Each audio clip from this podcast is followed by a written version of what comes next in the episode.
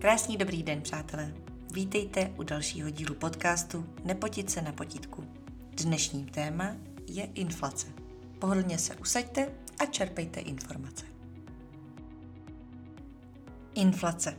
Co je to vlastně inflace? Inflací rozumíme růst všeobecné cenové hladiny. V jehož důsledku dochází k poklesu kupní hodnoty peněz. Jak se ale inflace měří? A jak zjistíme, že vlastně máme inflaci? Vysokou nebo nízkou? Inflaci v České republice měří Český statistický úřad. A to pomocí takzvaného indexu spotřebitelských cen. Co je to ten index spotřebitelských cen? Jak se k němu dojde? Je to úplně jednoduché. Zjed, zcela zjednodušeně si představte, že máte nějaký nákupní košík, veliký nákupní košík, a do něj dáváte veškeré zboží, které nakupujete a které spotřebováváte a za které platíte. Jako jsou například základní potraviny, nájemné, auta, vaše dovolená, kadeřník, e, obědy pro děti, benzín nebo městská hromadná doprava. Tohle všechno vezmete a naskládáte si to do toho svého nákupního košíku. V momentě, kdy za něj jdete zaplatit, zaznamenáte, kolik jste vlastně platili. A takhle to budete dělat v podstatě každý den. A každý den budete zjišťovat, zda se ty ceny mění nebo nemění. A nemusí to být každý den jenom. Bude to měsíčně, čtvrtletně, týdenně. Ten časový harmonogram pro naše zjednodušení teď není příliš důležitý. Důležité je to, že vždycky budete mít v tom košíku to samé. A vy zjistíte, že postupem času se ten košík vlastně zdražuje, že za něj platíte stále více a více peněz. A tím vlastně zjistíte, že nám roste inflace. Tedy došlo k růstu všeobecné cenové hladiny a klesá kupní hodnota peněz. V čem nás vlastně ovlivňuje ta inflace? Jak ovlivňuje ekonomiku? No v první řadě inflace postihuje skupiny se stálými příjmy. A to nejvíce, jako jsou důchodci či zaměstnanci ve státní správě. Ti nemohou ovlivnit ze dne na den svůj plat, svoji mzdu, nemohou ji zvýšit a v tu chvíli tedy jejich reálná mzda vlastně klesá. Dále nám inflace znehodnocuje vklady a úvěry. V případě, že je míra inflace 11%, což je teď reálný, a úroková sazba z vkladů je někde na 2%, pak hodnota vkladu reálně nám poklesne o 9%. Právě takhle inflace právě postihuje i věřitele, kteří poskytují úvěry s nějakou pevnou úrokovou sazbou. Představte si, že někomu půjčíte jako banka peníze na 4% úrok, ale rázem tu máme 11% inflaci. Opět došlo k tomu, že tedy se vám znehodnotily ty peníze, které vy dostáváte zpátky. Na druhé straně to ovšem pomáhá dlužníkům, kteří tak reálně vracejí vlastně nižší částky. Proto banky v době inflace zvyšují úrokové sazby. Inflace nám ale také stěžuje rozhodování o budoucnosti. K příkladům nemusíme chodit daleko.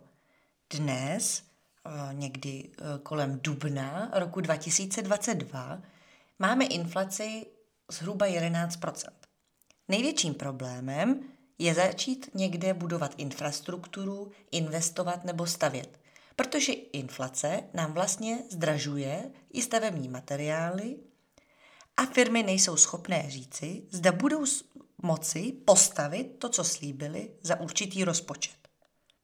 Zcela jednoduše, ty firmy dnes neví, za kolik peněz nakoupí potřebný materiál pro své stavby a proto je plánování jakýchkoliv investic nebo staveb velice obtížné. Proč ale k inflaci dochází? Jak to funguje? Pokud si vybavíte základy tržního mechanismu, vybaví se vám, že ceny rostou, pokud je vysoká poptávka nebo naopak nízká nabídka.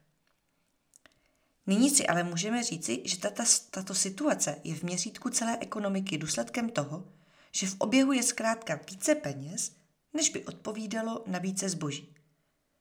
Pokud tedy hrubý domácí produkt meziročně bude růst o 3%, mělo by vlastně ve své podstatě i množství peněz v oběhu také růst o 3%.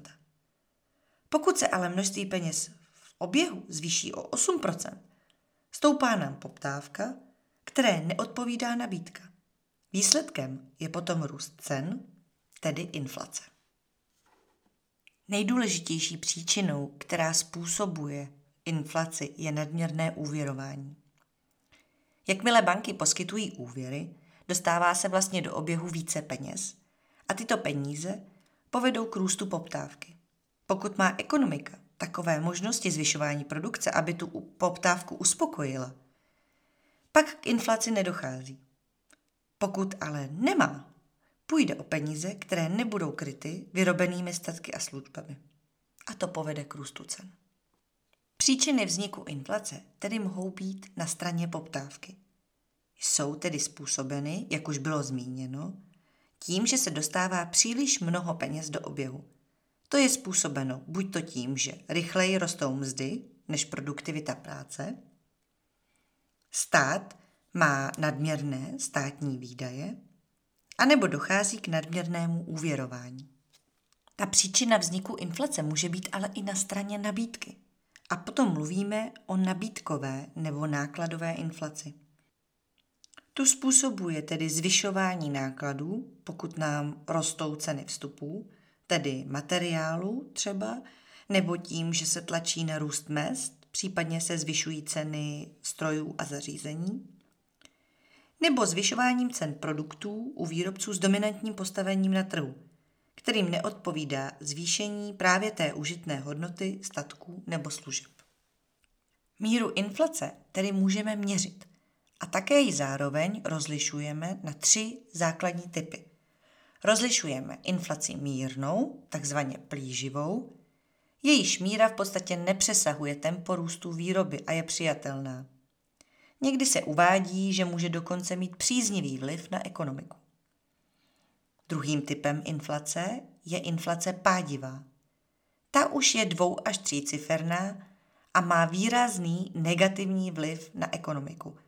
Znehodnocuje úspory, klesá nám životní úroveň a vzniká nedůvěra v danou měnu. Obyvatelé se často snaží zbavovat hotových peněz a úspor a ukládají prostředky do nemovitostí, drahých kovů, případně cizích měn. V dnešní době by se mohlo říci, že se pokouší i investoři uložit své měny do kryptoměn. Třetím typem je hyperinflace. Ta už je čtyř až pěticiferná a přináší kompletní rozpad ekonomiky. Firmy i obyvatelé ztrácejí přehled o budoucích cenách. Nelze absolutně odhadovat žádné budoucí náklady, které výrobky budou ziskové a tak podobně. Výsledkem bývá nedůvěra ve vládu a časté sociální nepokoje. Lidé se samozřejmě snaží dělat něco proto, aby hodnota jejich příjmů nebo majetku reálně neklesala. A proto často růstem inflace dochází k tlaku na růst mest. Častým pojmem je takzvaná valorizace. Valorizace znamená navýšení příjmů, obvykle v závislosti na míře právě inflace. Valorizaci dochází právě u příjmů, které vyplácí stát, tedy typická je valorizace starobních důchodů či sociálních dávek. Lidé ovšem tím, že tlačí na růst mest zaměstnanců, mohou způsobit další růst inflace. Pro podnikatele to totiž znamená, že jakmile přidají svým zaměstnancům na mzdách, dochází k navýšení nákladů ve výrobě a musí dojít tedy i ke zdražení výrobků. Na to budou zase zaměstnanci reagovat dalším tlakem na zvyšování mest, což opět přinese další zvýšení cen zboží. Takhle vzniká takzvaná inflační spirála. Lidé se také snaží nesnižovat reálnou hodnotu svých uložených peněz tím, že můžou ukládat svoje finanční prostředky do produktů, kde výnos je vyšší než míra inflace. Při vyšších mírách inflace obyvatelé ztrácejí důvěru v peníze. Často nakupují hmotný majetek, tedy cené předměty nebo nemovitosti. Finanční instituce často reagují tak, že zvyšují úroky z úvěru, aby poskytování úvěrů nebylo ztrátové. Zvyšují i úroky z vkladů, aby se hodnota úspor nesnižovala a obyvatelé úspory nevybírali. Opakem inflace je naopak deflace. Jedná se o celkový pokles cenové hladiny, který vede k tomu, že roste kupní síla peněz. Ačkoliv by se to na první pohled mohlo zdát jako velice pozitivní jev, ve skutečnosti se jedná o velice nebezpečný jev, ke kterému dochází zpravidla v době hospodářské krize, kdy právě klesá poptávka a roste nezaměstnanost. Dlužníkům vzniká problém, protože dluh se stává dražším. Rostou reálné úrokové míry a tím hrozí velká série bankrotů. A to je pro dnešek vše. Snad jste se dozvěděli vše potřebné o inflaci a bude vám to ku prospěchu. Děkuji za pozornost a zase naslyšenou.